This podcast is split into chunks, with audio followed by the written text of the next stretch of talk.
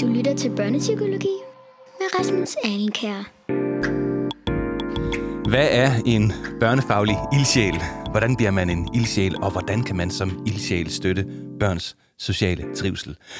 Alt dette og meget mere taler vi om i denne udgave af Børnepsykologi. Mit navn det er Rasmus Alenkær, og i dag der har jeg besøg af dig, Gitte Hedegaard. Velkommen til. Tak skal du have, Rasmus. Du sidder deroppe af en hel masse udstyr og ser meget glad ud i øjeblikket. Ja, men jeg er da også mega glad for at være her i dag. det er jeg da rigtig glad for. Jeg er glad for, at jeg fik lov til at komme. Ja, men du er så velkommen, Gitte. Ja. Du, er, du har været lærer i 20 år, er det ikke rigtigt? 21, ja. 21, ja. ja. Øh, på sådan den helt almindelige folkeskole. Jeg har været en del år i folkeskolen, øh, men de sidste år, sidste fem år, der har jeg været lærer på en lukket behandlingsinstitution, der hedder Koglen, hvor unge, der, unge, der er øh, kriminelle øh, eller til far for sig selv eller andre, øh, er anbragt Ja. bag lås og slå. Så du har været, skal vi sige, sådan sine 15-16 år Ja, det ene sted, ja. og så de sidste fem år det andet sted. Og så arbejder du faktisk også lidt bredere, for du arbejder også som konsulent og som foredragsholder Ja. øh, i det hele danske, ganske land. Er det Ja, rigtigt? jo.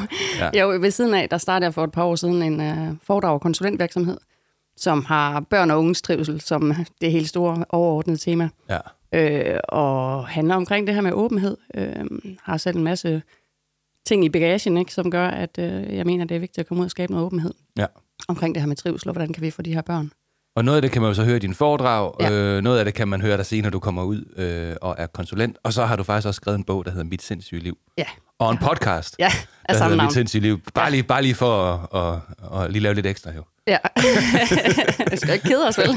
jeg tror, dem, der kender mig, de vil nok også sige, at, øh, at jeg ikke sidder stille så længe. Men øh, Altså, man kan jo altså godt, godt høre på sådan dit, dit, øh, dit CV, at du er det, man kunne kalde indbegrebet af en børnefaglig ildsjæl. ja, Ja. altså, jeg har jo kun en læreruddannelse, så kan du sige kun i gåsøjne, ikke? Øh, og resten, det er jo ligesom... Jeg har aldrig sagt kun en børn. nej, det, læreruddannelse. nej, det siger jeg. det er jeg godt klar over. Ja. Øh, ja. Så, øh, så det er det, vi skal tale om i dag. Hvordan det der med at være en ildsjæl. Øh, vi møder dem jo alle mulige steder, de der ildsjæle, og jeg betragter det også mig selv som, Klar. som, som sådan en. Ja. Øh, man møder, møder dem både i skolerne, på daginstitutionerne, øh, man møder dem i høj grad på de sociale medier, Ja. øh, hvor, hvor der foregår en hel masse omkring nogen, der gerne vil gøre det godt for Ja. børn. Ja. Så hvad er det for noget? Hvordan, hvordan ender man sådan et sted? Det, det er jo det, vi skal tale om Ja, ja. i dag her, ikke også? Øh, men ikke alene det. Vi skal også tale om, øh, om noget, man kan bruge det til. Ja. Fordi så meget skal det heller ikke handle om dig. Nej, tak. Det var- det var det. jeg vil, Det du jeg vil utrolig gerne skubbe det lidt væk fra mig. Ikke? Ja. Ja. Også fordi jeg faktisk har altså noget faglige mål med det, jeg gør i dag. Ja, altså, du har det er jo nogle, ikke, ja, ja, ja. Og nogle erfaringer Ja. og, og noget at byde, med, Ja. byde på, ikke også? Og derfor har du jo, øh, eller ikke derfor, men du har lavet det, der hedder Vores Skolefamilie, Ja, som er et øh, trivselskoncept. Ja. Kan- Koncept og koncept, ja eller, eller forløb, metode, eller, forløb, eller andet, ikke? Ja, lige ja. præcis. Det ord, som man ikke har aversioner imod, det skal man kalde det for. Ja. Så vores skolefamilie, og den, det skal vi tale om. Ja.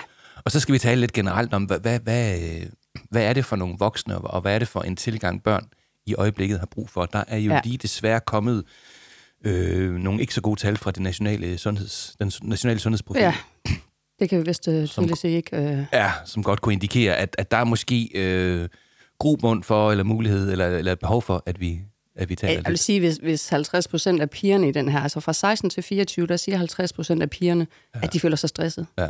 Og det er 30 procent af drengene.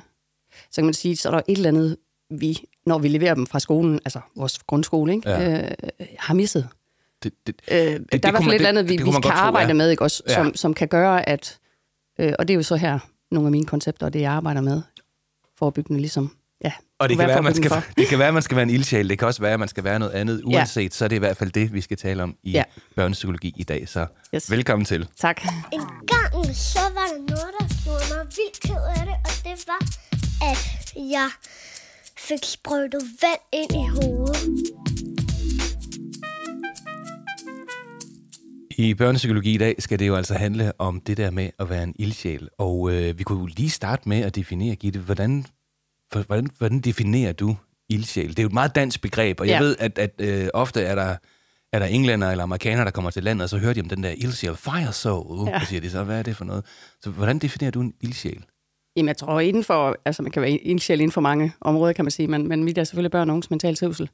Øh, man kan sige, ilden i mig, har jeg også altid sagt, jamen, den kommer jo lidt af, at jeg har selv været det her barn, som øh, i skoletiden, jamen jeg sad jo i 9 års, øh, på, eller 10 år på skolebænken, ikke, hvor der var ingen, der spurgte, hvordan har du det? Mm-hmm. Og hvis du lever med en mor, der er skizofren, som slæber dig rundt bag møbler om, om natten, ikke, øh, og skal leve i hendes syge verden og gå ud af døren med masken på, så, og samtidig så har der været seksuelle overgreb og øh, spise Hvorfor skulle I om bag de der møbler der?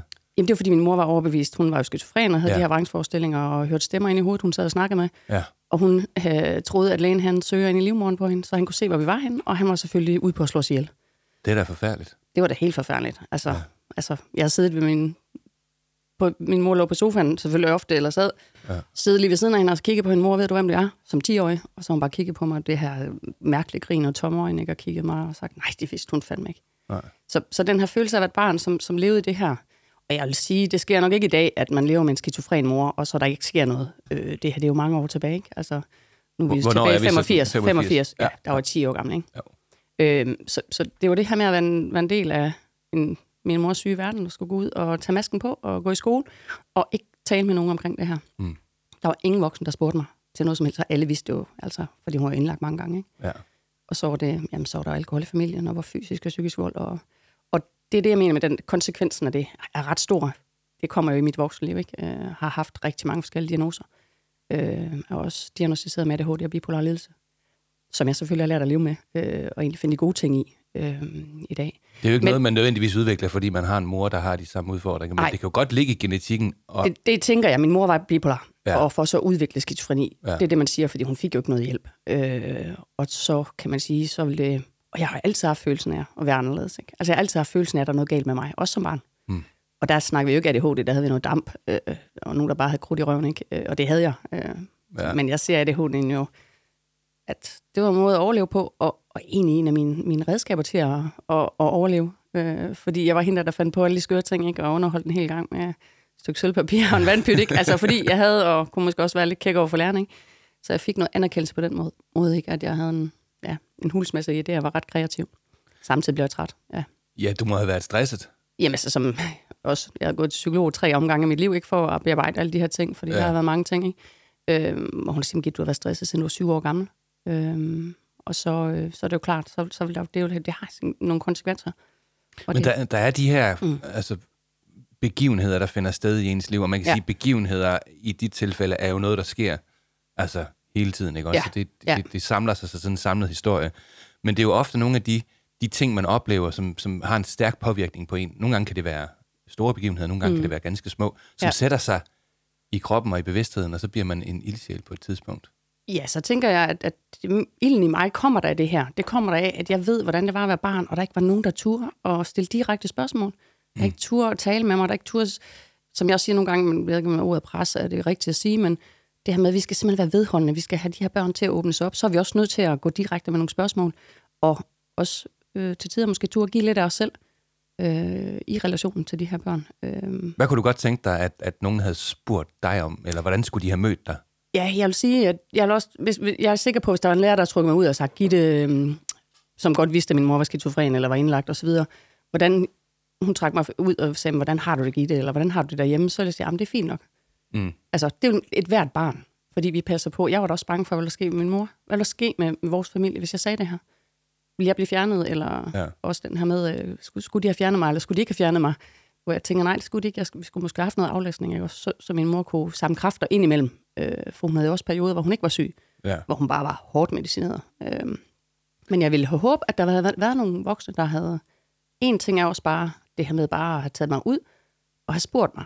Altså, så har jeg vidste jeg, at der var en voksen, der havde lagt mærke til mig, og godt vidste, at jeg måske gik med noget, så kunne jeg komme, hvis jeg ligesom, øh, øh, ja, turde åbne op, kan man sige. Ja. Men det er jo det her, jeg bruger. Jeg har også mødt børn. Altså, det har jeg brugt voldsomt i... Jeg havde en pige engang i en 5. klasse, ikke? Som, som havde en mor, der var psykisk syg. Og øh, moren kan jeg godt se til forældres samtale, at hun fortæller lidt, at det er lidt svært derhjemme nogle gange. Og så trækker jeg pigen ud, og så... Øh, fordi jeg hører egentlig et andet sted fra, at, at hun, ja, hun har post øh, PTSD, ikke? Også, og det er flygtning, og hun har bange for at kvæle børn om natten og låse sig inde om natten og sådan noget. Så pigen er jo mor for de her små søskende, øh, går i skole, ligesom mig, med masken på, Ja. smilende, glad, Ja, ja, ja. dygtig. Og så trækker hende ud, så siger du skal bare vide, at øh, jeg ved godt, det ikke nogle gange er, er fedt at være dig, øh, og rart at være dig derhjemme. Og så kigger hun på mig, nej, men det går fint, og du ved hele tiden facaden, ikke? og så siger jeg til hende, at øh, hun skal vide, at jeg er der, så hun har brug for det. Og der findes også grupper for børn, som, øh, som har psykisk syge forældre. Mm. Og så siger hun, det hun godt tænke over. Så kommer hun næste dag til mig og siger, Gitte, jeg, øh, jeg kan altså ikke rigtig overskue, skal i sådan en gruppe der, men det var altså rart at have en at fortælle det til. Ja.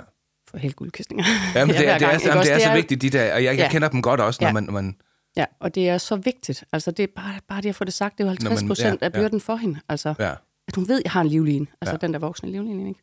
Og det tror jeg, det er jo lidt det her med ildsjælen, ikke? At man, man et eller andet sted ved, hvordan det her barn har det, ikke? Og prøve at sætte sig ind i, hold nu op. Og jeg ved, hvor vigtigt det vil være, at jeg havde fået åbne munden dengang. Og bare et mindste havde fået det sagt, ikke?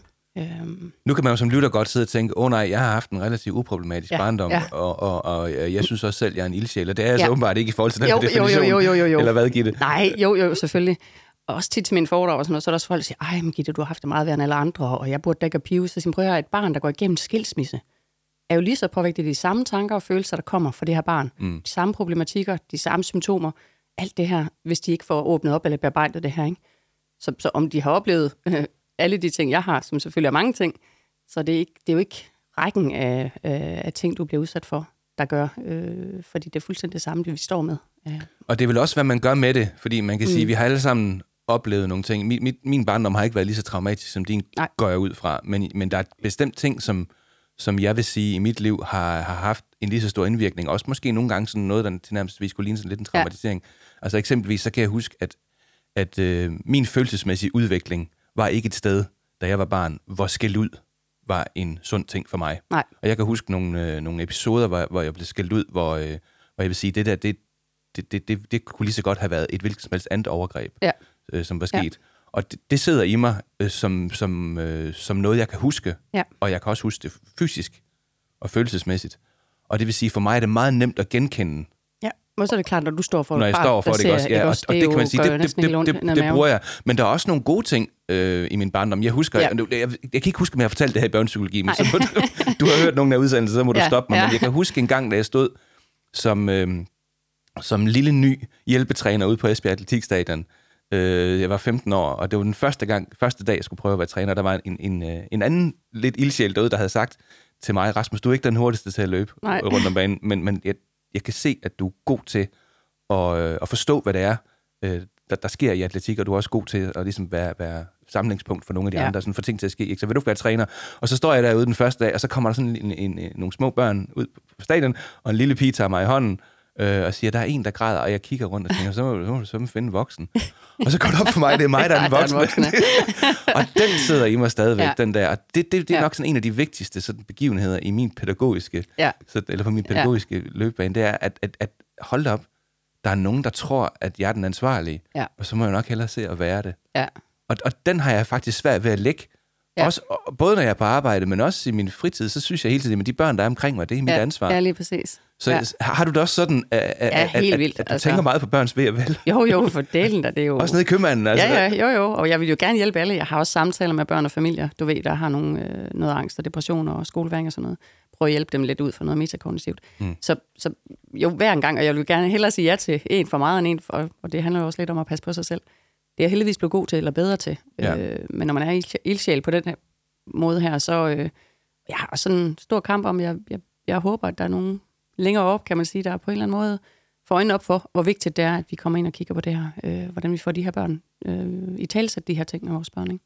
Så en ildsjæl altså, kan, kan være en, som, som, som har en stor energi, Ja. måske bundet i en, øh, en oplevelse eller en begivenhed eller et, et forløb, man har haft i den Man tidlige ser barndom. tit, at, at, at en ildsjæl inden for det her område selvfølgelig selv trækker jo i sine erfaringer ud og, Ja. og, og, og ser børn øh, ud fra egne erfaringer. Ikke? Altså, Det, det, det er i hvert fald noget af det, tænker noget jeg. af ikke? det, lige præcis. Og nu kan Ja. jeg godt tænke mig, at vi var en lille bitte smule kritisk på det der med ildsjæl. Ja. fordi nu har vi jo eksempelvis de sociale medier, og i Ja. øvrigt, kære lytter, hvis du har lyst til lige at lyde lidt, øh, eller lytte lidt, hvis du har lyst til at læse lidt ja. Ja. omkring børnepsykologi, så har vi jo altså en side på facebook.com børnepsykologi. Og ofte så vil jeg sige, så bruger jeg altså min egen profil, der hedder facebook.com rasmus.allenkær lidt mere. Du har sikkert også mm. en Gitte. Skal, ja. Ja. vi, skal vi lige nævne den, øh, din Facebook? Altså, den hedder Gilde Lisbjerg Hedegaard. Det, det er jo min egen Facebook, men det er egentlig også der, jeg lægger øh, Ja. ja. alt offentligt ud også. Øh, og har også en, der hedder gittehedegaard.dk. Og der er jo altså der er en Ja. tendens til, at mange af de her pædagogiske ildsjæle, de florerer på Facebook, nok fordi vi er, vi er ikke helt unge længere. Nej. der er også noget Instagram, og der er også noget LinkedIn og Ja, så videre. ja. Øhm, og i den forbindelse, der kan man se, at der er en stor aktivitet Ja. og en stor, øh, altså en, en stor villighed til at diskutere og til at bidrage. Ja. Nogle gange kan jeg godt have lidt svært ved at finde ud af, om den her ildsjæl skriver det, vedkommende skriver, fordi at det er genstandsfeltet, altså pædagogikken eller barnet, Ja, eller ja. sådan et eller andet, eller psykologien, der er spændende, eller fordi man gerne vil promovere sig. Ja. Og så er der sikkert nogen, der sidder og tænker, det er jo lige præcis det, du gør alle kan engang. Men det, ja, Ja. Det, det, det er også noget af det, at man, Ja. man har en profilering. Ja. Altså, Kammer det over, synes du nogle gange, eller, eller hvad er dit... Jamen, jeg tror, at, det. At jeg vil jo rigtig gerne væk fra min egen historie, og nu i forhold til mine foredrag, ikke, ikke alle foredrag, der er også et foredrag, der selvfølgelig kun handler om mit liv. Ja. Fordi det, det er en offentlig historie, som mange kan relatere sig til, Mm. øh, og handler også om børn og trivsel. Men, men øh, mange gange så, ja, så handler det jo om, at... Øh, nu tabte jeg lidt rød. Jamen det er det der med, altså, at, altså når du nu læser alle de der ildsjæles opdateringer, ja. øhm, tænker du så, lige nu der vil vedkommende godt bare fortælle om sig selv, eller tænker du, det er faktisk et vigtigt bidrag til børnenes liv, det her? Ja. Og jeg, et eksempel, jeg kan sige, jeg lige har stået i. Okay. Øh, ja, fra, øh, jeg ja. har jo, der har været en lille udsendelse på TV MidtVesten, 9 minutters udsendelse omkring det her vores skolefamilie, hvad seks ugers social træning kan gøre i en klasse. Altså, den skal for, vi snakke om lige om lidt, Ja, men, men det er et, men- en rigtig fin lille udsendelse, den skal man endelig se, ja. Ja, Ja. men, men øhm, i det her, der, øh, der hedder udsendelsen jo, øh, vores skolefamilie, mm. seks uger giver glæde børn, eller sådan noget den stil. Og da jeg så skal linke den, for jeg sender det selvfølgelig også ud til nogle skoler og nogle forvaltninger, og vil gerne lave kursus i det her vores skolefamilie. Altså fordi, afsnittet er blevet lavet, og ja, ja, det er ja, kommet og det ud. hedder vores skolefamilie som overskrift, Ja. med noget under øh, seks ugers forløb giver glæde børn, eller sådan noget bedre, bedre trivsel. Ja, Og da jeg så skal til at linke den en uge senere, eller sådan noget, til sende ud til nogle kommuner, nogle ledere og skoleledere og sådan noget, for at gerne vil gå ud og lave noget kursus i det her, så jeg så linker den, så, så har de lavet overskriften om til Gittes hjertebarn, eller Gittes hjertesag, tror jeg, det hedder. Og så er jeg nødt til at simpelthen henvende mig til, til MidtVest og sige, prøv at høre her, det, øh, det er jo klart, det har de jo gjort for at få flere lyttere, fordi det, det, det er en vigtig ting, det her med, at det bliver personligt. Folk vil gerne se noget, der er personligt. Men det er jo ikke det, der er øh, mening med udsendelsen. Det er slet ikke det, der er omdrejningspunktet. Det er jo ikke mit liv. Det er jo rent faktisk det her koncept, som kan få vores børn til at komme i bedre trivsel. Mm. Øh, så, så, så der, der prøver jeg jo igen at skubbe det væk fra mig ikke, og min historie, fordi det bliver taget mere, bare mindre useriøst, altså mere useriøst, hvis, hvis, det skal, hvis det er det, der har omdrejningspunktet. Ikke? Og lidt, eller vi snakker om med den her Ja, ja, udsendelse også, ikke? Altså, hvor, hvor jeg... Øh, Det er et skisme, ja. altså er Ja. det personen, eller er det ja. Sagen, det kommer til at handle om? Og Ja. ofte så kan man sige, hvis vi har det her med, at personen faktisk bruger erfaringer fra mm. sit eget liv, så er der jo et, et, sådan et overflow Ja. mellem den ene og den anden ting. ja, lige præcis. Og det, man skal vurdere, det er, hvad kan man bruge det til, og er det godt? ja, Både for barnet, men man kunne også overveje, øh, er det sundt for fagpersonen at Ja. bruge så meget af sig selv? Ja. Det er jo noget, vi taler meget om som psykologer. Ja. Ikke? Hvor meget ja, ja. må man selv- selv afsløre? Ja. Jeg synes, intentionen med at bruge sig selv, altså jeg har jo ikke været, jeg har virkelig fået hug over næsen på øh, fra ledere rundt omkring som lærer, ikke? at det her med, hvorfor skal du bruge dig selv? Kan du ikke bruge et eksempel øh, ud fra den anden virkelige verden, skulle jeg sige, som ikke har noget med dig at gøre, du skal passe på dig selv, og alt det her, ikke? hvor jeg siger, prøv at høre her, jeg har, et eller andet, jeg har styr på min historie. Jeg har egentlig fundet, hvad kan man sige, min vej i livet, og hvis, jeg kan, hvis børn kan få noget ud af min historie, hvis bare et barn kan få følelsen af, ej, få et håb om, jeg kan sgu også klare det, jeg kan også komme ud på den anden side, ikke? der hvor jeg arbejder nu, jamen, der er der jo en pige, der minder sig, har, minder sig rigtig, ri- rigtig meget om min historie, ikke? Mm. med en syg, syg mor, og skulle være, være øh, mor for søskende og tage sig af det hele. Hun, øh, altså, bare den glæde over at læse min bog, hun siger, jeg kan se mig selv i det, jeg kan se, og nu, nu tror jeg også på, at jeg kan få en uddannelse. Ja. Altså, det er jo det hele værd. Så kan man sige, hvorfor skulle jeg ikke bruge mig selv? Altså, og hvorfor er det ikke okay at tale om tanker og følelser? Hvorfor er det ikke okay at sige, hvilke diagnoser man har, også som voksne? Altså, hvad, hvad er argumenterne for ikke at gøre det? Jeg, det er den, Der kunne altså, være ma- masser af argumenter Ja. for ikke at gøre Ja, ja, det. men, men, dem- men det praller lidt af. Ej. det tror jeg godt, du kan fornemme, de praller lidt af på mig. Men, men det, ja. ja. jeg, jeg, når I ser det positivt, der er masser af argumenter for, at man skal lade Ja, være. Fordi ja. det, det kunne for eksempel være, at man er for biased i sin vurdering. Det kan være, at man, man er blind for nogle ting, fordi man Ja. er følelsesmæssigt eller tankemæssigt involveret, og overser nogle andre muligheder. Ja. Så det, det, kan, sagt, det kan sagtens være. Ja. Øh, og det kan også godt være, at man kommer til at brænde nogle, nogle relationelle broer, fordi at, at lige pludselig så kommer barnet til at knytte sig for meget til Ja. en eller anden forestilling, det har om personen Ja. i højere grad end måske fagpersonen. Ja. Der kan være alt muligt. Ja, ja. ja, ja. Jeg, Men det siger du skider med det. Ja, skider. Fuck det, ja. Men jeg har jo aldrig haft et barn, der, der på en eller anden måde, som jeg siger, jeg har aldrig haft et barn eller en, altså, en forælder eller noget, der, øh, altså, som jeg ikke har haft en god relation til. Mm. Altså på sin vis med, at jeg tror, det vigtigste er jo det der med, at de kan mærke, at man vil børnene. Og om jeg så bruger mig selv i det eller ej, øh, det, det er jo bare per erfaring, så, kan jeg ikke, så, så har jeg ikke nogen eksempler, hvor jeg kan sige, at det har været skidt for barnet, eller jeg har følt mig troet på, eller de kom efter mig. Og jeg, der, hvor jeg arbejder i dag, er det også sådan lidt været lidt det der, man skal ikke give for meget af sig selv, fordi det er jo også nogle typer af børn, ikke? Også, som, som øh, er ude i voldsom misbrug og Ja. alt muligt andet. Hvad kunne de så finde på bagefter, når de kom ud, hvis de, for de kunne finde mig alle steder? Så siger jamen, det er jeg simpelthen ikke bange for. Altså, jeg tænker, hvorfor skulle de komme efter mig, fordi jeg fortæller noget svært fra mit liv? Altså, det giver, har givet mange af dem lidt håb, tænker jeg. Øh, I hvert fald kan vi sige, det er, det er, det er en overvejelse, man skal tage. Ja. Hvis man nu som lytter nu sidder og siger, jeg har den der energi, jeg vil Mm. også betragte mig selv som ildsjæl, så skal man altså ikke komme fra en, Nej, øh, en, en absolut traumatiseret ikke. barndom for at kunne Absolut være som ikke. så. nej, Og jeg tænker heller ikke, man nødvendigvis skal bruge sig selv hele tiden. nej. Men man skal jo man skal have den der energi, og man skal have den der, nu gør vi det her, og der er noget fedt i det. Ja. Og det går nok også lidt ud over, kan man sige, den rent fagfaglige sådan, livsstil. Og, eller det, det, det, det flow over, ikke også? Mm. Altså, det, det bliver Ja. også en, en sådan almen livsstil. Ja. Det der med at tænke den der vej, ikke? Jo. Ja. Men det, men det er jo en blanding, ikke? Fordi det er jo ikke sådan, at jeg sidder har og fortæller hele min livshistorie. Jo, jeg har foredrag, og det har jeg også der, hvor jeg arbejder nu, for eksempel, ikke? også med de her øh, unge mennesker. Så, så, men det er jo ikke det eneste. Der er også en masse fagfaglige, går også ind i en masse statistikker, og Ja, ind ja. i en masse, hvad er forskellen på angst og frygt. Og, ja. Jamen, du ved, Og den, faglighed, synes jeg, den synes, faglighed synes jeg, vi skal gå, gå lidt mere ned i nu, hvor vi skal tale om sådan et helt konkret forløb, ja. nemlig det der, vi linkede til lige før, nemlig det, der hedder vores skolefamilie. ja,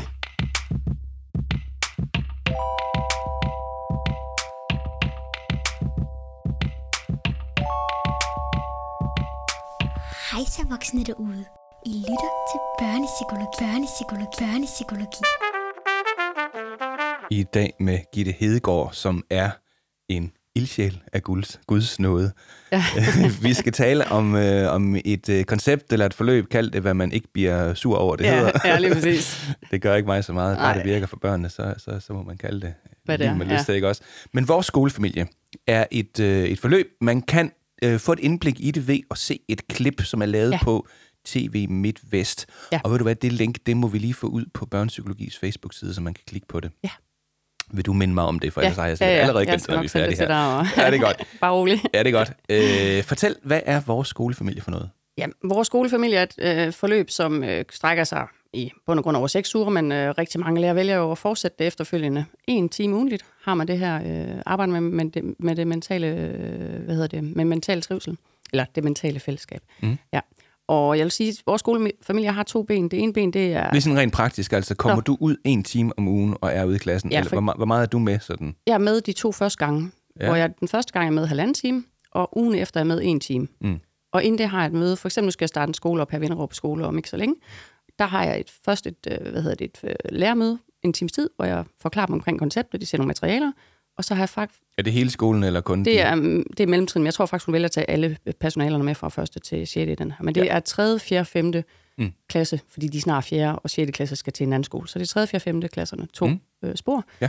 Og øh, så starter jeg med et lærermøde, fortæller om, omkring konceptet, og hvad der er vigtigt, og så videre, og materialer.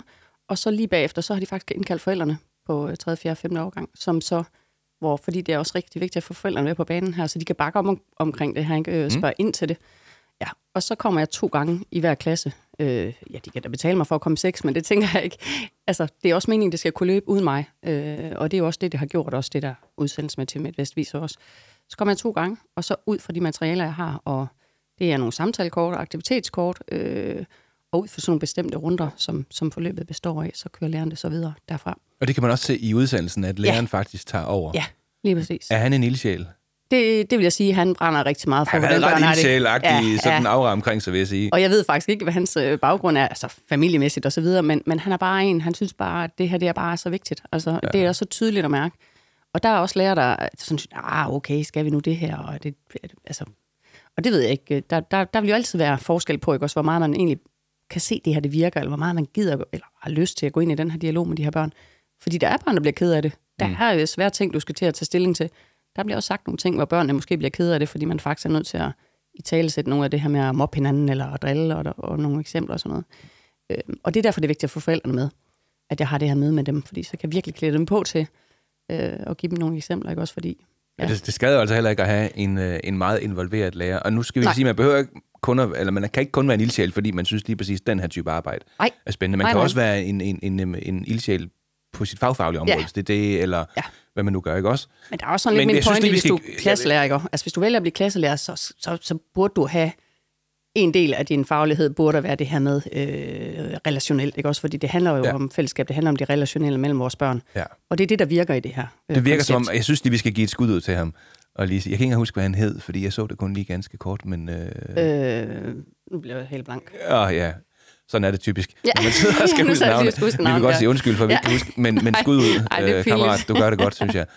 Øhm, Ja. lad, lad os høre Og han var Okay. ret nervøs, så han har gjort det mega godt. Ja. Det kan man ikke Ja. se på, på klippet. Nej, Nej. Ej, fedt. nej. Så, øh, Nå, okay, så er jeg gjorde lidt imponeret. Okay, det Ja, okay. det, det var... Ja. Fortæl lige, hvad er det så, øh, I gør? ja.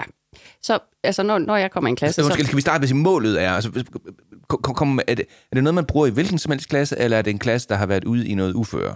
Nej, det her det er faktisk et øh, koncept, der skal arbejde forebyggende. Det er det, jeg mener med, at vi skal ind og arbejde mere for. I dag brændslukker vi jo alle steder. Du, hvis du spørger børn, de jo i, eller lærerne derude, de er jo meget i afmagt og siger, "Men hvad skal jeg gøre for den her klasse? Og så kommer jeg, den her, der er to grupper, hvad skal man skal arbejde med det? Og, altså virkelig øh, mange forskellige problematikker. Ikke? Men, og det er jo et af mine mål, og, og det, der ilden, der brænder i mig, det er det forebyggende. Det kan stadigvæk også godt komme ud til en klasse, der selvfølgelig være noget tuml i, og, og man så får indført det her, fordi det hjælper. Øh, mm. Selvfølgelig kan man det, men det er ikke, øh, målet det er ikke, at det skal være øh, de problematiske klasser, øh, der skal starte det her. Kan det skal være, noget, der kommer kan, fra... kan, det være det, hvis nu det er? Det kan det sagtens. Sagtens, sagtens, sagtens. sagtens. Fordi ja, måden at arbejde på, det er jo det, der, der gør, at og man får i talsat alle de her ting, i stedet for, at mange ting jo øh, nogle gange lige... Øh, det vil hjælpe ligegyldigt om der, om der... Og jeg tænker, der i alle klasser er der jo noget, kan man sige, øh, at arbejde med. Ikke? Øh, Men i hvert fald så er det, så er det et forebyggende, en forebyggende indsats. Ja. Og hvad, hvad, hvad sker der så rent praktisk? Lad os høre. Ja, men øh, i klassen så, øh, så, så er der jo, altså det, den har de her to ben. Den positive interaktion, hvor, vi, hvor der er fokus på at rose hinanden, der er fokus på at se, lytte og forstå hinanden. Mm. Og øh, en af runderne, det hedder positiv runde, den starter man altid med. Og du siger runde. Lad os lige... Lad os, De sidder i en, de sidder i en rundkreds, ja, og så er der... det, det er første gang, børnene får at vide, nu skal vi lave vores... Ja. Hvad hedder det? Vores skolefamilie. Nu skal jeg sige det rigtigt. Ja? Vores vores skole, ja, ikke Så bliver de sat i rundkreds, og så siger vi pænt goddag. Nu skal vi arbejde med noget, der hedder vores skolefamilie. Lige inden vi sætter os i rundkredsen, Ja. så, øh, så skriver jeg faktisk min familie på tavlen. Ja. Og så spørger jeg eleverne, hvad, øh, hvordan er man over for hinanden, hvis man har en, en god familie? Og så Mhm. mm-hmm. siger de, at vi er lyttende, og for, man forstår hinanden, og man kan godt være ked af det, og øh, man kan godt fortælle, hvad man ikke er så god til. Og, ja, alle Ja. ja. mulige gode ting øh, kommer de frem til. Og så har jeg selvfølgelig lavet plads op på tavlen til at skrive skole for en familie. Så det hedder min skolefamilie. Ah. Oh, og så ved de jo overfører det, så siger prøv sådan skal I også have det, når I går i skole. Vi skal have det, som om det er en familie. Vi skal passe på hinanden. Vi har et fællesskab. Ja. vi har et fællesskab, ikke, som... Øh, øh, og, og, og, på den måde, så bliver det også meget visuelt og, og for børn, ikke, at se, åh oh, gud, jamen, det er sådan, vi skal være for hinanden. Ikke? Så de laver altså en overførsel Ja. fra ideen omkring, hvad en familie er, God familie, ja. til hvad et skolefællesskab er. Ja, ja.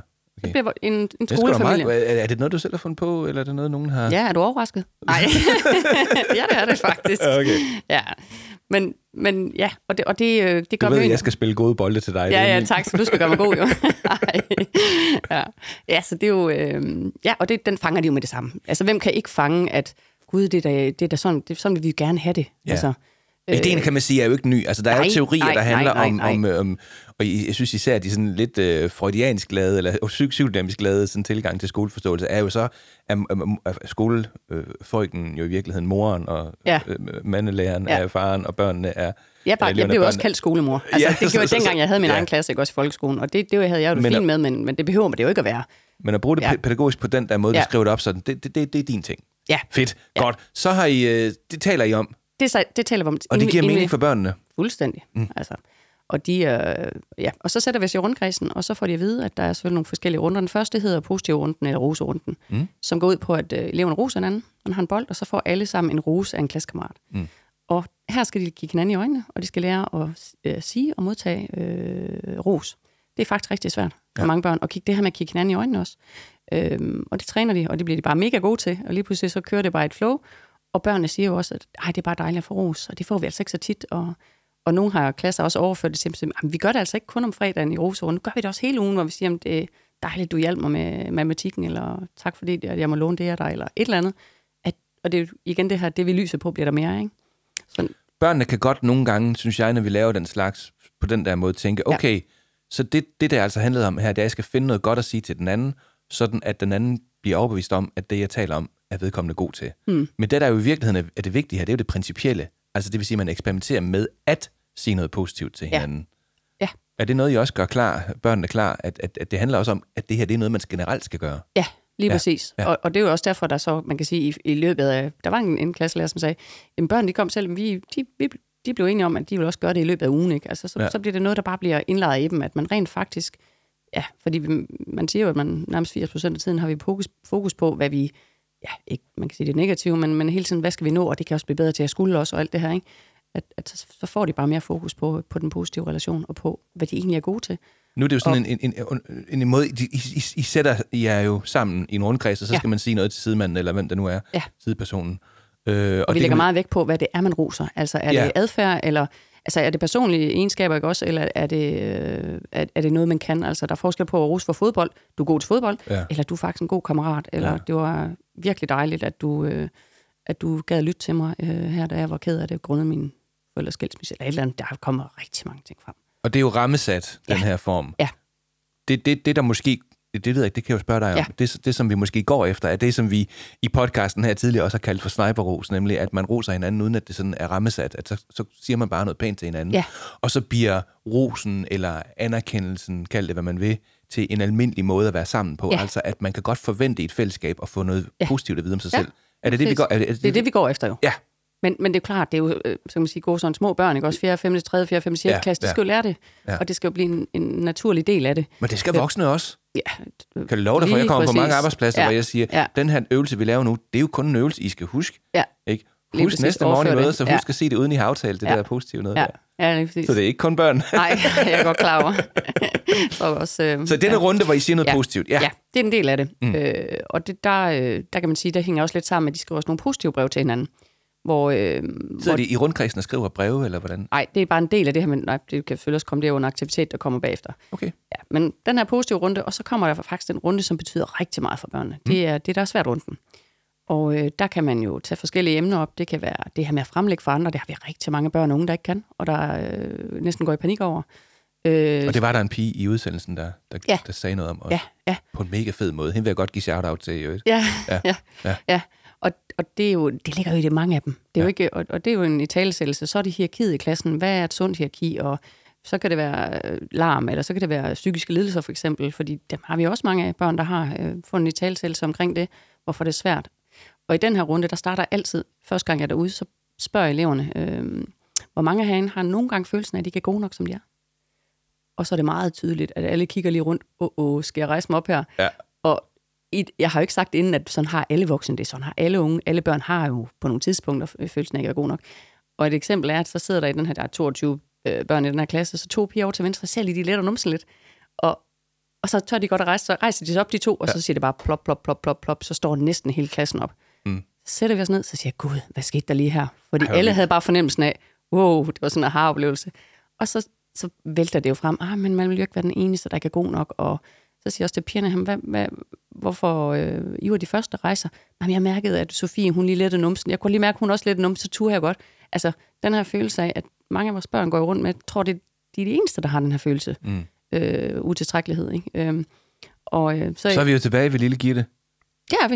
Det er der ingen tvivl om. 85, ikke? Det er altså. vi da, helt klart. Ja.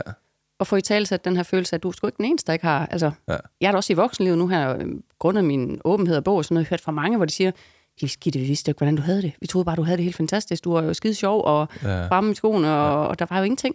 Altså, vi vidste jo ikke, de var helt, de helt lamslået, ikke? Øh, og jeg er da også med voksne mennesker, som jeg gik i skole med dengang, hvor jeg, man slet ikke vidste, hvad der skete inde bag muren, ikke?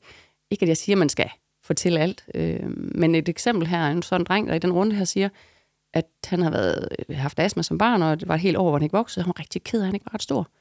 Øhm, og så ender det med, at øh, han bliver selvfølgelig berørt af det, og de andre de siger, hvad de kan hjælpe ham med, og vi skal nok hjælpe dig, og hvis der er nogen, der driller, skal vi nok gøre noget. Og så kommer han hen til mig bagefter, så siger han, Gitte, øhm, først så siger han faktisk, for vi har jo snakket om vores diagnose, så siger han, Gitte, man kan faktisk ikke mærke, at du har ADHD, det klarer du flot. Det var da lidt sniperros der. ja. Og bagefter så siger jeg, hvordan føles det at fortælle det her? Og det har været noget, der har fyldt så meget i familien, og skrive frem og tilbage, og ja, han har haft det virkelig ja, svært. Ja, ja. Så siger jeg, nu føles det godt, nu skal jeg ikke tænke så meget på det mere. Mm. Der er børn, der efter seks uger, eller efter to gange også bare siger, jeg skal ikke gå i skole med ondt i maven mere. Kæft, er det fedt. Altså, Kæft, er det, det, det, fedt, og det er jo ikke på, det er jo ikke, øh, Altså, det her, det er ikke, øh, hvad hedder sådan noget, raketvidenskab. Det er det virkelig ikke. Ej, men det, det er, fandme i orden, Gitte. praksis, det er skide der godt, virker. Det der. Ja, det er altså, skide godt, det der. ja. Ja. vi voksne skal bare gå ind i det. Vi skal Ja. ja. vælge Ja. at gå ind i de her snakke med børn. Nej, jeg bliver helt glad, når du siger det. Jeg synes, Det er skide godt. Ja. Ja, Fedt. det er så vigtigt. Og det er det, jeg, altså, Ja. det er min ild. Altså, det er det, den åbenhed og i talesættelse. Der kan man sige, der hjælper det jo måske nok lidt at være en, en ildsjæl. Men lad os, lad, prøve, lad os Ja. prøve at snakke lidt videre om, hvad, øh, hvad der så kommer ud af det, og hvad sådan langtidsgevinsterne øh, gevinsterne kan være ved sådan et, et forløb her, ikke?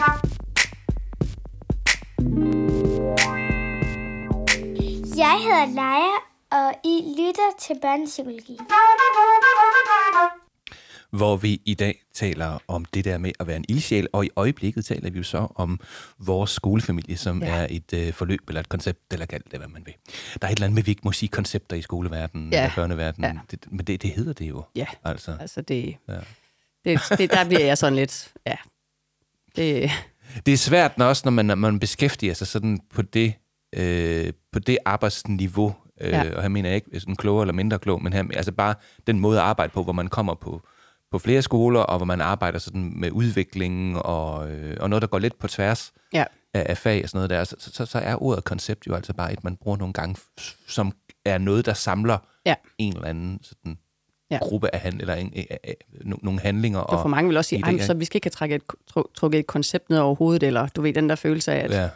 Og, ja, men det, ja, Men, men så kan det godt gå hen og blive lidt øh, svært at finde hoved og hale i, hvis ikke der er sådan en eller anden beskrevet metodik. ja, Og, hvad skal vi så øh, kalde det? Ja, hvad skal vi så kalde det, ikke? Forløb. Nå, Ja. det var en detur. Ja. Og sådan er det ofte nogle gange, når man er ildsjæl, så ryger man ud af en tanke. ja, lige præcis. Jeg synes, vi har holdt os meget godt til emnet i dag. Ja, det er eller, hvad- godt. Hvad synes, Ja. hvad synes du? Er det okay? Jo, det tænker jeg. Jeg tænker, at øh, ja, det er godt. Og har du det godt med at være her? Ja, det er fantastisk. Det er godt. Jamen, ja. Ja. det, det, sådan skulle det gerne være. Den øh, nationale sundhedsprofil, ja. Som jo netop er kommet, er, har jo ikke været, skal vi sige, det, det er sådan den mest positive læsning, man, man Nej. nogensinde har læst, ikke også? Og øh, vi skal ikke gennemgå den her, Nej. men vi siger, der er i hvert fald nogle indikationer på, at børnene ikke har det så godt, som vi kunne ønske os. Ja, Og øh, at der derfor er brug for både ildsjæle, men også måske en, en større strukturel ændring af den måde, vi er sammen med vores børn på, og, og den verden, vi skaber for vores børn. ja, Øhm, sådan noget som, at man, man tager det sociale liv alvorligt.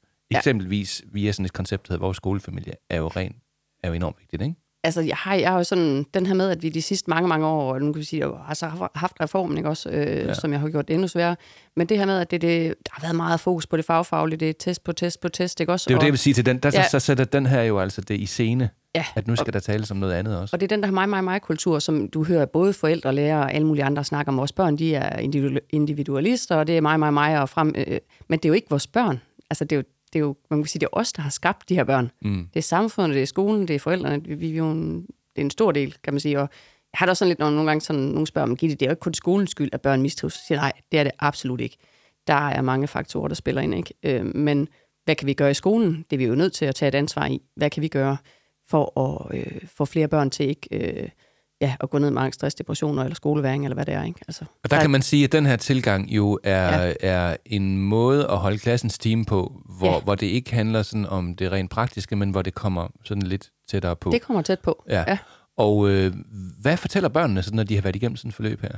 Jamen, det er jo det her med, at jeg, jeg laver nogle øh, spørgeskemaer ikke også efter forløbet, ikke? så er det jo, jamen, der er jo rigtig mange procenter, der siger, at, øh, ja, det gør selvfølgelig også lige meget, men for eksempel 83 procent siger, at de er blevet bedre til at, og, nu ved de, hvordan deres klasse, de ved bedre, hvordan deres klassekammerater har det. Nu kan man i tale sætte det, der er svært. Nu skal man ikke øh, gå i skole med ondt i maven.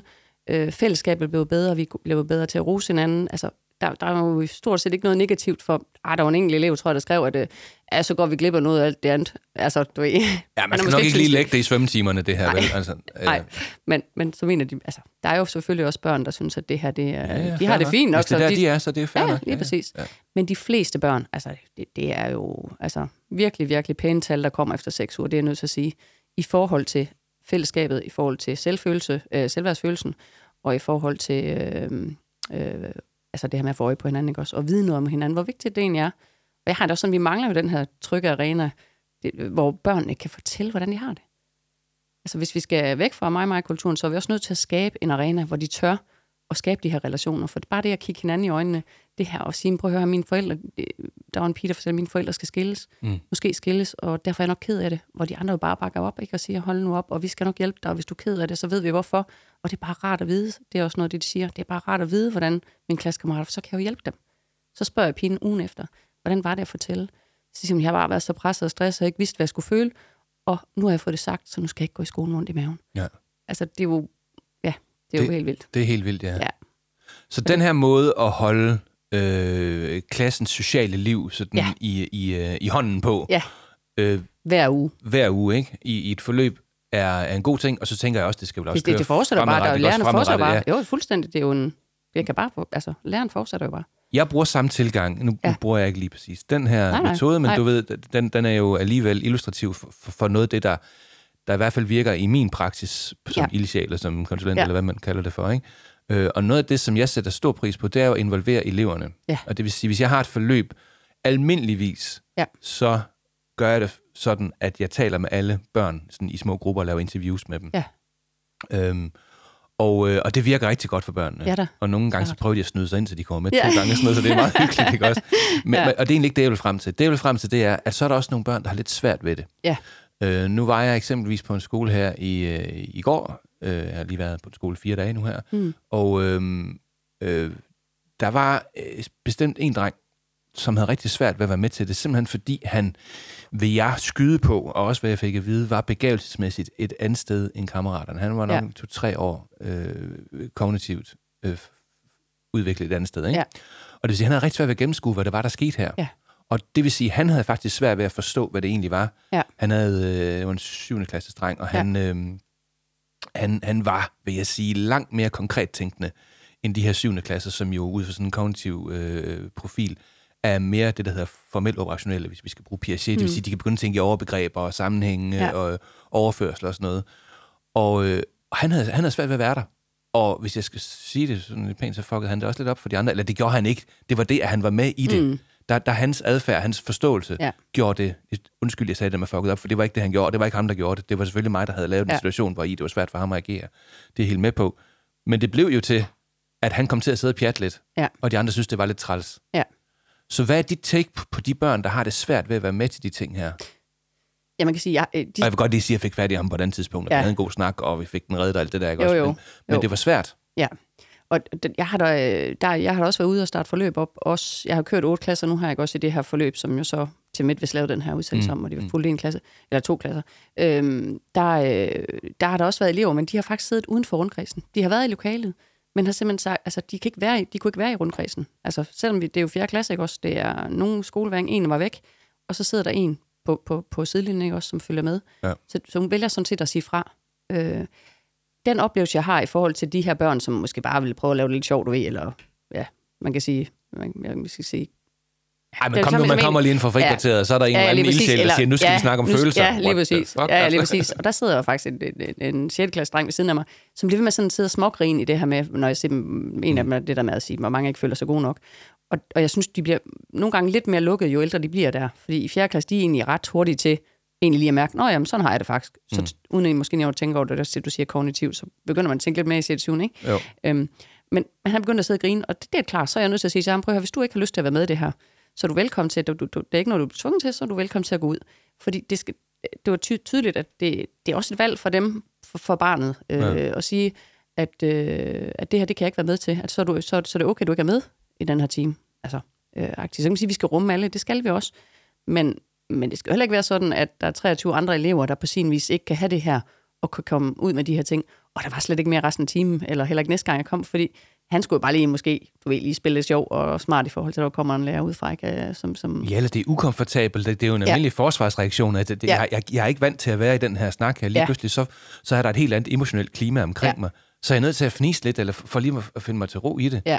Jeg har nemlig også Ja, den der, det er det, rigtigt. det princip, der siger, at, at hvis der er nogen, der ikke kan være med til det, Ja. så skal vi gøre, hvad vi kan, for at de alligevel kan. Og de skal måske Selvfølgelig skal vi det. til det. Selvfølgelig skal vi det. Men jeg det havde kom- bare fornemmelsen af, at ham her, det var mere sådan for at spille, du ved, mere måske for at spille det- smart, det det, end det var for, også? at han ikke kunne være i det. Fordi han, han fortæller fint noget senere, og han fortæller Ja. noget næste gang, og er med i snakkene. Så, så det var egentlig ikke, jeg tror, hans det var mere for at, ja, lige spille smart. Så, så ja, på en eller anden måde. Og det er også den pointe, jeg har. Øh, og så kan vi sige, om det er for at spille smart, Ja, eller for ja. at leve. Det, Ja. det kan vi have en lang psykologisk forklaring på. Ja. Men, men det er ikke forkert, at man siger, nu er der noget større på spil. Der er faktisk rigtig mange i klassen, der er Ja. klar til det her. Hvis der Ja. er en, der ikke lige er der, så Ja. vil sige, så, så, så find, find ud af, hvordan vi gør med det. Fordi Ja. den store snak, den er sådan set sat klar Ja. her. Ja, og det er vigtigt. Altså, Ja. ja. det skal jo ikke være en, der stopper at man kan køre sådan noget her, fordi Nej, at der, der er en, der måske ikke kan være i det, vel? Så man måske tage nogle individuelle samtaler eller noget andet, ikke? Også med den person. Når man nu er ildsjæl ja. Og, og skal lave sådan nogle øh, forløb her, Ja. øh, og det kan jo være på konsulentbasis, som du mm. gør, du kommer ind øh, udefra. Ja. Det kan også være, at man er ressourceperson på en skole, eller man er øh, i anførselstegn menig lærer og tænker, at det her det vil, det vil være godt. Men nu, nu er vi nok, nok lige en ressourcefunktion. Mm. Øhm, skal man så være ildsjæl for at få det til at lykkes? Nej, det tænker jeg ikke. Altså, jeg tænker, man skal, vi skal ville børnene. Altså, vi skal ville Ja. relationen, vi skal ville... Jeg ved også godt, der er mange lærere, der. Altså, jeg, jeg ser også nogle udfordringer i det her, selvfølgelig. Og det er det næste spørgsmål. Nu Ja. har du svaret kort, nej, det behøver man ikke. Fint nok. Den, Ja. Og så vil jeg godt Ja. til det, jeg virkelig vil spørge. Ja. og det er nemlig, hvordan oplever du at, øh, at blive modtaget Ja. af lærerpædagoger, som opfatter dig som en ildsjæl? Og her snakker jeg ikke kun om dem, der siger, ej, hvor er det fedt, vi vil gerne det forløb. Er der også andre, der tænker, åh, nu kommer hende der, den pædagogiske turbo? Ja, Altså- ja. Altså, Som er et det- ord, jeg har fra min, min far, der, var, der, Ja. der er 76 pensioneret lærer. Det er de turbo, pædagogiske det er fedt. turboer. Ja, fedt. fedt. det er godt. Hvordan bliver du modtaget? Hvad, hvad, Jamen, jamen jeg tænker, til at starte med, øh, faktisk, så, så lavede jeg sådan en introduktionsvideo på 3,5 minutter eller sådan omkring vores skolefamilie, hvor jeg sådan viser strukturen i det øh, med nogle billeder af børn. Jeg har noget af det, jeg har lavet, og hvor der står selvfølgelig, hvad, hvad der er fokus på. Og den vil jeg sælge den ud til nogle skoler her i januar, fordi at jeg vil udbyde det gratis til nogle skoler og starte op på det her. Det er jo klart, man skal jo i gang mm. på en eller anden måde. Mm. Også fordi jeg vidste, at coronaen øh, stadigvæk var der, og måske blev min foredrag, jeg har ved siden af, lukket. Og så øh, var der lige en lærer, som, øh, som jeg har været ude at sætte det i gang hos ude på den her skole, der hedder Nørreboulevardskolen, som jo var mega fedt, at de tog det ind. Hun siger, må jeg ikke lige vise det til mine syv andre kollegaer på mellemtrinnet? Og det gjorde hun. Og så valgte de alle sammen at sige ja tak. Så til at starte med var det jo rigtig fint, og, og de har jo taget godt imod det, når jeg har været derude.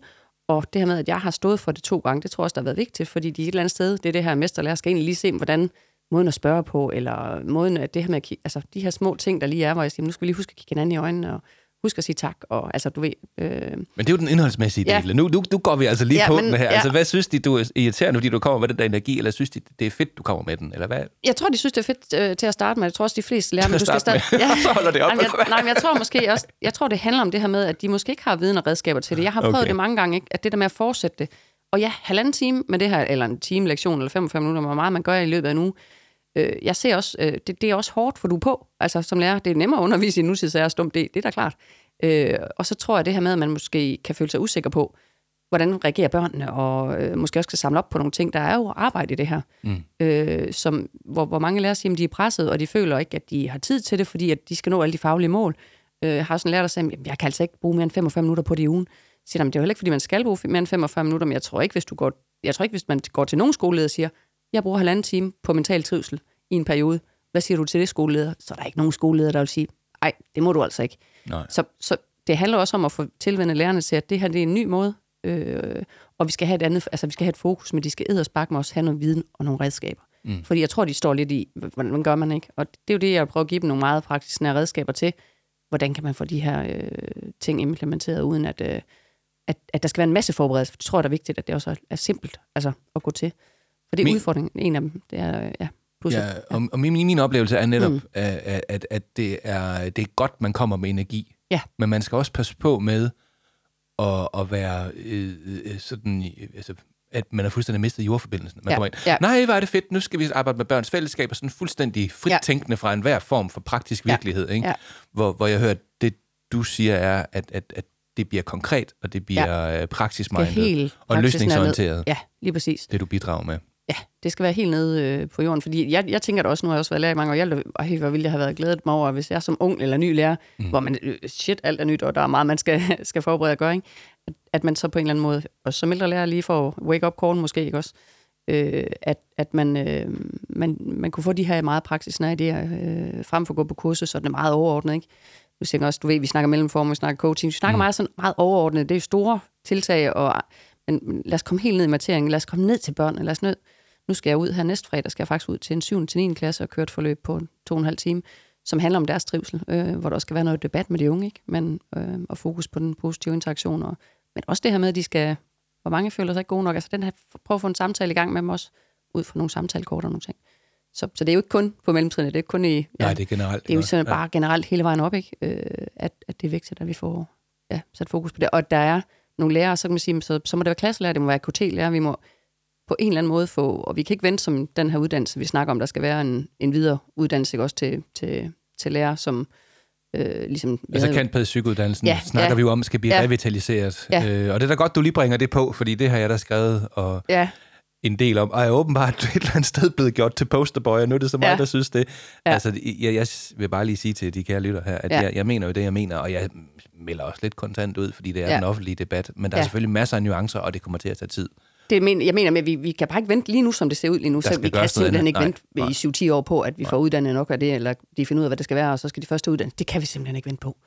Og, det gør øh, helt ondt i og, maven. og hvis det var det, vi skulle til Ja, at have ja. noget mere af, så kunne vi jo faktisk tage det med her i ønskelisten, der kommer lige om et øjeblik.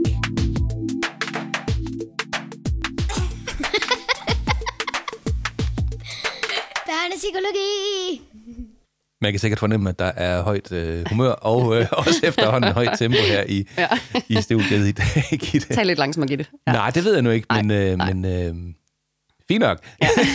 så der er det, når der er to ildsjæle, kan man Ja. sige en masse her. Godt nok. Øh, ønskelisten Ja. øh, er jo det sted i børnepsykologi, hvor man kan ønske stort og småt Dejligt. og bredt og, og smalt, og lige hvad man har lyst til.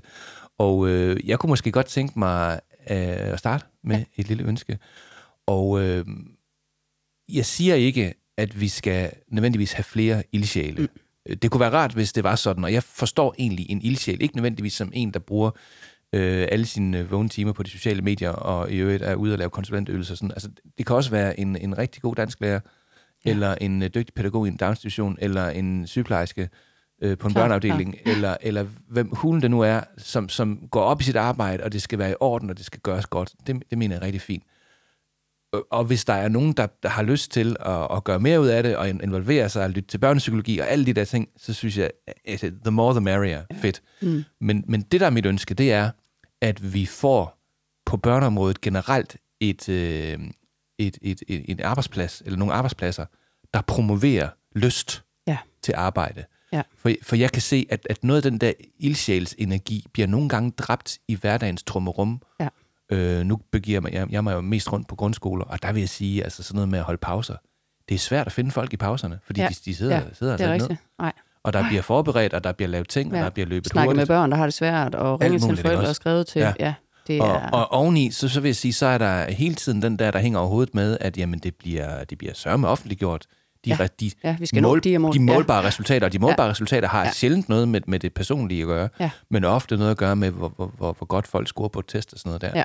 Øh, og så kommer der øh, andre ildsjæle, som måske er fra kommunen, der siger, nu, har vi lige besluttet os for, at vi skal lave det her projekt her alle Ja. sammen, Ja. selvom at det er noget du lige måske har brug for, og, og så videre, så videre, så videre. Jeg kunne godt tænke mig, at der kom et arbejdsklima, der Mm. promoverede ildsjæls energi. Ja. Det, kunne- det jo, men være man fedt? kan sige det her med, at, øh, at det er lystbetonet. Altså, hvor, hvor mange lærere jo i dag har følt, at, at den der lysten til at være kreativ og finde på nye løsninger eller gøre ting, Mm. øh, den, den er blevet dræbt de sidste år. Den, bliver jo dræbt, den er blevet dræbt. Det er den følelse, mange har. Der er også mange, der flygter fra faget, fordi at man måske egentlig ikke rigtig har sig selv med i det mere. Ja, øh, ja. Fordi som du siger, tiden, og de har ikke engang tid til at nærmest sidde ned og få en almindelig samtale med sine kollegaer. Øh, det kan være om andet, men det kan også være om børn. Jeg tror, de fleste samtaler hen over bordet, det handler jo egentlig om børnene og om arbejdet og, og alt muligt andet. Ikke? At de føler sig presset. Øh, Og meget af ildsjælsenergien ryger jo Ja, også, den, fordi du- at, at nu, nu de kan er man, trætte. Altså, Ja, jeg var det er i- også lidt at sige. Altså, de er trætte. De er arbejdstrætte. de bliver arbejdstrætte, og det gør man, synes jeg, ofte, fordi man skal to ting samtidig. Altså mm. Eksempelvis, øh, jeg var for nylig i, i madkundskab Mm. øh, på en skole, ikke? og så skulle der undervises i det, men samtidig var der jo også nogle børn, der havde rigtig svært ved at være i et madkundskabslokale, Ja, og ja. så kan man sige, undervise i det. Jamen, der var faktisk også øh, 23 børn, der var klar til at, at, at, at lave pizzabrød, ikke? Ja. Og, og det synes jeg ser ud til at slide på energien, det der med, Ja. at du skal både gøre det almene, og så skal du også gøre det, det specialpædagogiske samtidig. Ja, samtidig, ja. Så er der nogen, der vil sige, at du kan være en bedre klasseleder. Du kan bare, Ja, ja, ja, men det er ikke, ja, det er ikke bare lige altid nej, sådan. Nej, det er ikke alting, der kan Nej. med det. Nogle gange, så skal der mere til. Jeg tror, hvis du spørger ret mange, om det så er forældre spørger, vil du undervise 6 timer med 25 elever, der råber og skriger? Altså, råber og skriger, det gør det jo hele tiden. Nej. Men det er jo larm. Det er jo larm, Men larm, der skal ikke larm. være mere end en eller to, der gør det, før Nej. at det... Men bare generelt, så er det jo støjende. Altså, jeg kan jo se det, da jeg skiftede fra øh, folkeskolen til, til det her sted, hvor jeg jo kun har en eller to, eller nogle gange tre eller fem i mit la- klasselokale. Ikke? Bare ja. Den der følelse af, af, af larm, altså af uro. Øh, snak 25, der snakker, og Gitte, Mm. og du skal også lige, og jeg skal også lige, og ja, det, det er også bare, ja. Ja. det, det, er godt. Det, det gør en træt, og det gør fald mig træt. Så kunne man tage Ja. noget af... Ja. Kunne man lave nogle, nogle, øh, nogle præmisser? Ja. For, eller en præmis, kalder man det, for at det blev nemmere at have energi Ja. blandt børn. Så er det, så er det, så er det mit postulat, at så vil den energi komme børnene til gode. Det tror jeg. Mm. Og den vil komme børnene til gode i form af motivation og lyst, men også i forhold til de små gitter, Ja. der er derude, Jo, jo, jo, jo. som, som ikke Ja. har, har, har det godt derhjemme, vil også opleve, at der er overskud til den der voksne, der kan sige, ved du hvad, det behøver ikke være sådan her, jeg kan godt hjælpe dig. Ja. Ikke? Og det har man ikke, hvis man har det der tempo på. Nej. Ja. Det var mit ønske, sådan Ja, i al ja. Min, min, min, min, min, min, min lange rant, Ja. der var formuleret som et ønske. Gitte, har du et ønske til Ja, det har jeg. Allerførst så er det faktisk ønske, at jeg kan huske navnet, og han hedder Niklas, den øh, kære unge lærer, som var med i Ah, udsendelsen. Niklas, Ja, Niklas, ja. vi giver skud ud til Ja. dig. Godt Mega gået, godt kammerat. Sådan Ja. skal det være. Og Yes. tak til Nørre Boulevardskolen, ja. Yes. Yes. Fedt. Mit ønske, det er, at vi får det her mentale fællesskab. Altså, vi får det på vores skoleskema. At vi simpelthen siger, at nu er det altså ikke kun det fagfaglige, altså nu er det ikke kun test og test og test og det, alle de her fag. Når vi ser tallene, øh, den nationale sundhedsprofil og så videre, så, så kan vi simpelthen, så, så er vi nødt til at få det her emne ind øh, i vores skole. Og det er det, jeg kæmper for med både, øh, har også skrevet med undervisningsministeriet og lokalpolitikere i Holstebro og sådan noget. Forsøger egentlig at få min dialog. Det er lidt svært at komme igennem, men øh, har heldigvis fået et møde op nu her.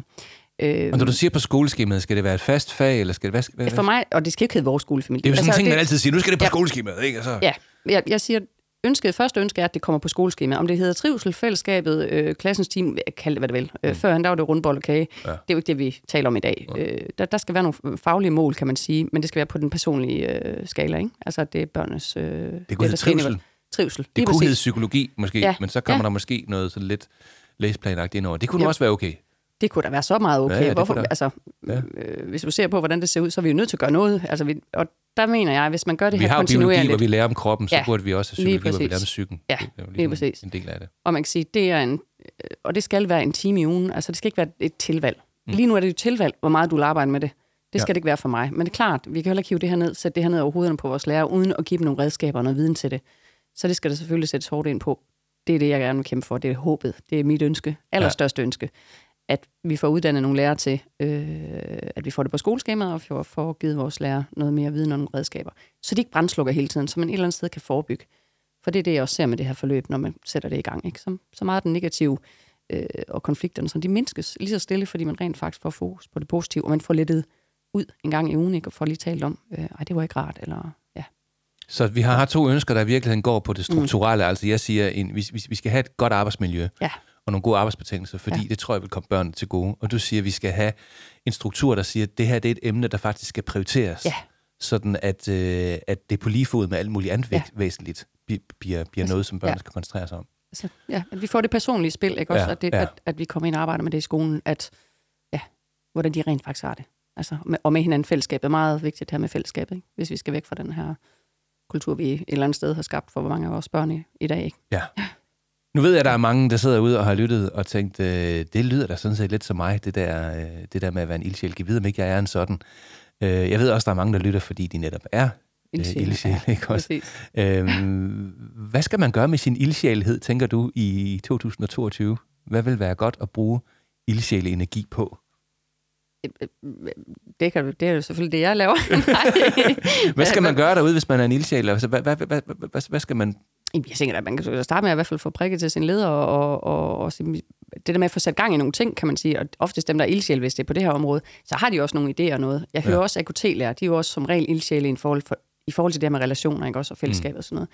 Men der hører jeg også fra nogle af dem, det er svært faktisk at komme ud i klasserne, fordi at, at, at mange lærer måske, øh, de ønsker ikke længere forløb, eller noget, fordi at, øh, det går jo fint nok. Jeg har også været ude ved en, en, en klasse, ikke, hvor han siger, "Jamen, vi har en god klasse, så siger jeg, ja, men problemet er bare, hvis 50 procent af dem, når de er 16 år, siger, at de øh, er stresset, og jamen, så, er der, så, er, så er der altså nogen, der sidder herinde også, Ja. som på en eller anden måde, øh, det er godt, at vi ikke kan se det. Vi er nødt til at kigge lige ind bag ved skærmen. Ikke? Så Øh, noget af så- ildsjælheden handler altså om, og, og, og virkeligheden, igen, som vi også begge to ønsker os, ja. Få skabt nogle rammer, Ja. hvor den kan komme til at, ja. At udfolde sig. Lige præcis, og der skal være tid til det. det skal ikke, altså, øh, igen, de er jo presset i forvejen, Ja. ja. så det er klart, at lærerne vil tænke, åh oh, shit, skal jeg tage mig af det her også nu? Altså, skal jeg virkelig til at forberede en masse og sætte mig ind i en masse nyt? Og, øh, og det kan jeg godt forstå, der for nogle lærere kan, kan virke uoverkommeligt. Altså, så, så det skal prioriteres tidsmæssigt Ja, ja. øh, på skemaet, men også tidsmæssigt for lærerne. Også? Øh, og jeg, hvor jeg siger, at klasselæreren prøver, det er alt for lidt tid, klasselærer de har til at være klasselærer. Altså, Så der er noget med nogle, nogle rammer ja. Ja. ude i Ja. skolen, og så synes jeg godt, jeg kunne tænke mig, og nu, nu kan man tage det, eller, mm. eller ej, hvis man siger, du, du, må, du må skyde helt ned, hvis du har lyst. Men, men øh, jeg betragter mig selv som et ildsjæl. Jeg kan høre, at du i hvert fald også er ja. Ja. en som sådan. Det er der mange af. Ja, og det er jo ikke en Helt. beskyttet titel, så Nej, det kan man nej, bare kalde sig, hvis man nej. vil. Men jeg vil sige, noget af det vigtigste, jeg har fundet ud af som ildsjæl på det her område, det her at lade være med at være ildsjæl en gang imellem. Mm. Så jeg gør faktisk meget ud af at gøre noget, som ikke er særlig klogt. Så jeg kan godt lide at se fjernsyn, eller, eller høre dødsmetal, eller gøre noget helt andet en gang imellem, og også gøre noget ud af det. Fordi hvis man bliver suget ind i den der, at det hele skal være pædagogik og psykologi, og det skal ja. Hele tiden være klogt, og det skal være sådan sådan, så, så bliver det for meget på et tidspunkt, og ja. Endnu værre, man bliver for meget for alle andre. Ja. Så, så det, jeg siger, det er, at den gode ildsjæl har også noget andet i sit liv, som, ja. Som kan være dumt, eller sjovt, eller ondt, eller godt, eller ligegyldigt. Ja. Bare have noget andet. Ja. Og jeg tror, at, at, at, at jeg, har, jeg trækker mig også meget. Altså, Du både kender det også godt. Jeg trækker mig, og gør, ja, hvor jeg ikke skal være blandt mennesker, og ikke skal snakke om børn, og ikke skal snakke om psykologi, og ikke skal snakke om ja, vores skolefamilie og alt muligt andet. Ja. Ja, det er jeg nødt til. Altså, det gør jeg. Så jeg, så jeg lufter ud af ved at, at trække mig. Der skal være en balance, Det ikke også? der. Fordi man ja. Bliver for meget ellers. Ja. vil jeg sige. Både for sig selv og for, og, og for alle mulige andre. Ja. Det er jo ikke alle, der, der er lige så øh, øh, øh, aktive som dig, men, men øh, foran os ligger der faktisk en lille bog, og den synes jeg, vi skal anbefale, inden at vi lukker ned for, ja. For dagens afsnit. Øh, Den ligger lige her. Kan, kan ja. Du nå den, Gitte? Det kan vi. Vil du lige fortælle, hvad det er for en, for en bog? Jamen, det er selvfølgelig en bog, jeg har udgivet øh, for et par år siden. Jeg udgav den jo 1. marts, og hvad skete der den 11. marts 20? Der Ja. lukkede hun Danmark, så øh, ja, det var et øh, skidt tidspunkt at starte en, en foredragskarriere og et salg, bogsalg. Nå, men den hedder Mit sindssyge liv. Jeg skrev og, en bog på det tidspunkt også, ja. Og øh, det, Ja, timing var ikke så god. nej, nej, det må man sige. Nej. Men det er så min eneste bog, kan man sige. Ja. Men øh, den hedder Mit sindssyge liv, og første del, det er jo min opvækst, ikke? Også med min opvækst og et voksenliv, øh, med, med de bars ting, jeg har været igennem. Egentlig også med at få mig, med sat, sat vinkel på, hvordan oplever et barn det her? Hvilke ting tager man med sig, når man har, i, har haft alkohol i, øh, i familien, ikke? Altså, hvordan har det påvirket mig i voksenlivet? Og, og del to handler så om, hvordan kom jeg igennem min vej til friheden? Hvad har jeg været inde og arbejde med i forhold til angst, i forhold til tilgivelse accept? Øh, al stress, min tro og så videre. Og sidste del, tredje del af bogen, det er kun omhandle børn og unges trivsel, som der selvfølgelig også står på forsiden. Så det er, det, mix. det, det er, et bog, mix. bogudgaven af den her, det her det afsnit af det her Ja. afsnit. Ja, det kan man sige. Ja. Og med det synes jeg faktisk, vi skal sige tak for i dag. Tak, uh, Gitte. Tak, fordi du kom med. Uh, fordi og øh, vi mødes jo sikkert på et andet tidspunkt også Ja. rundt omkring et eller andet sted. Og om ikke andet, så kan man se linket til den tv-serie, eller tv-afsnit, du, Ja. du talte om inde på øh, Facebook-gruppen, øh, som tilhører børnepsykologi. Yes. Det er godt. Tusind tak for det, Gitte. ja, selv tak, Rasmus. Og øh, til dig, kære lytter, tusind tak, fordi du klarede den hele vejen igennem til slutningen af endnu et afsnit her i Børnepsykologi. Vi vender naturligvis snart tilbage igen, og indtil da, have det rigtig godt derude. Pas på hinanden, og hej hej.